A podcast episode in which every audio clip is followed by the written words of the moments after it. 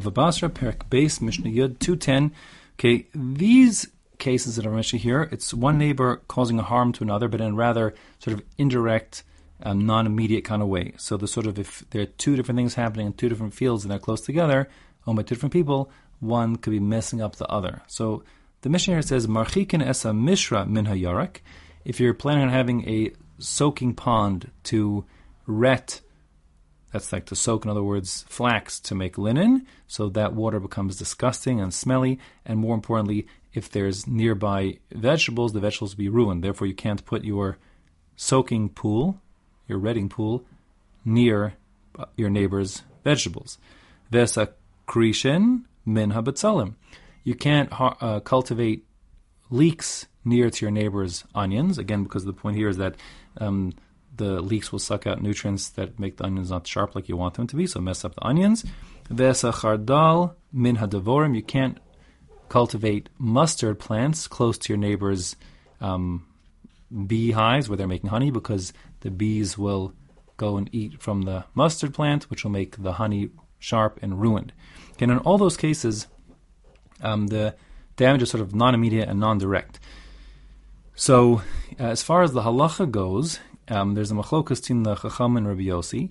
Um, Rabbi Yossi holds that the burden is really on the nizak, on the damage party, to distance himself. Like, why, why should the mazik have to be proactive in his own neighborhood, in his own private property, um, not to harm his neighbor if, like, he's doing a normal thing, like cultivating leeks?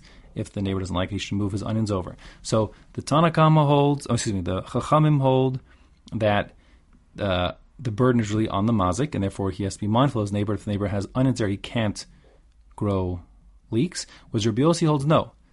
The burden really is on the nizak, the damage party, and therefore if he doesn't like it, he can move his onions elsewhere. But the guy, his neighbor's doing a very normal thing, he's growing leeks, it's not directly damaging him. In the long run, it might cause him trouble, so he can opt, if he wants to, to relocate his onions. Now, the halacha is going to follow Rabbi Yossi, meaning that um, the burden is on the nizik, and a person not like what this, not, notwithstanding what this Mishnah says, a person could cultivate, you know, um, these kind of things in his own property, even though it's not good for his neighbor's crops.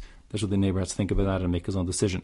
Um, but Yossi does hold that many cases, and perhaps many, most, or all of the previous cases where we restricted the neighbor from doing things like, you know, putting caustic or hot material next to a neighbor's wall or to have a open fire with a low roof in your house. So Rabbi Yosef says those kind of things might be forbidden because he, of course, agrees that while the burden is really on the nizak to keep to watch out, um, but the mazik can't do things that are directly damaging and dangerous. So, for example, um, he can't, you know, take his uh, bow and arrow in his own backyard and start shooting arrows to who knows where, and then say, "Oh, listen, I was just shooting arrows in my backyard. I can do what I want in my backyard." Obviously, not because the arrow is going to fly and hurt his neighbor in his backyard. So that um, Rabbi says, of course, you can't do because it's sort of direct and immediate um, damage you're posing to your neighbor or risk you're posing to your neighbor, and that is called gira delay. Rabbi Yosef's expression for that is it's not just like passively doing a thing; it's actually as if they're like your arrows shooting from your house onto your neighbor, and that you cannot do. So things that are considered gira delay, and exactly the definition of what it means to be like his arrows, um, is a bit of a machlokus for Shonim. But the point is, in our Mishnah here, that's not the case. Our Mishnah, these things are all not, not a direct attack. It's just he's just soaking flax or he's cultivating leeks or he's cultivating mustard and like that's not a direct attack on the guy's the guy's property at all.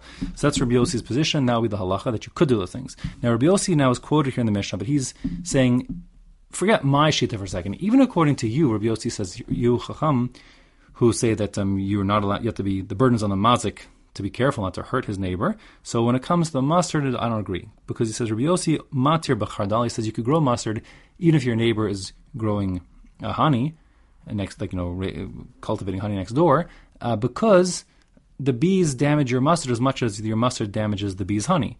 Um, so there's no reason why the mazik is any worse off than the nizik. They're both equally doing, you know, damage to one another. Therefore, to even according to the Chum, it shouldn't be a problem. It shouldn't be a problem to cultivate mustard near beehives. Um, in all events, like I said, um, the halacha really follows uh, Rabbi Yossi, so it's mutter to call it mustard, but more than that, it's actually also mutter to um, set up like a soaking of flax next to your neighbor, even if he's trying to do Yurakos over there. And same goes with um, leeks if he's cultivating onions.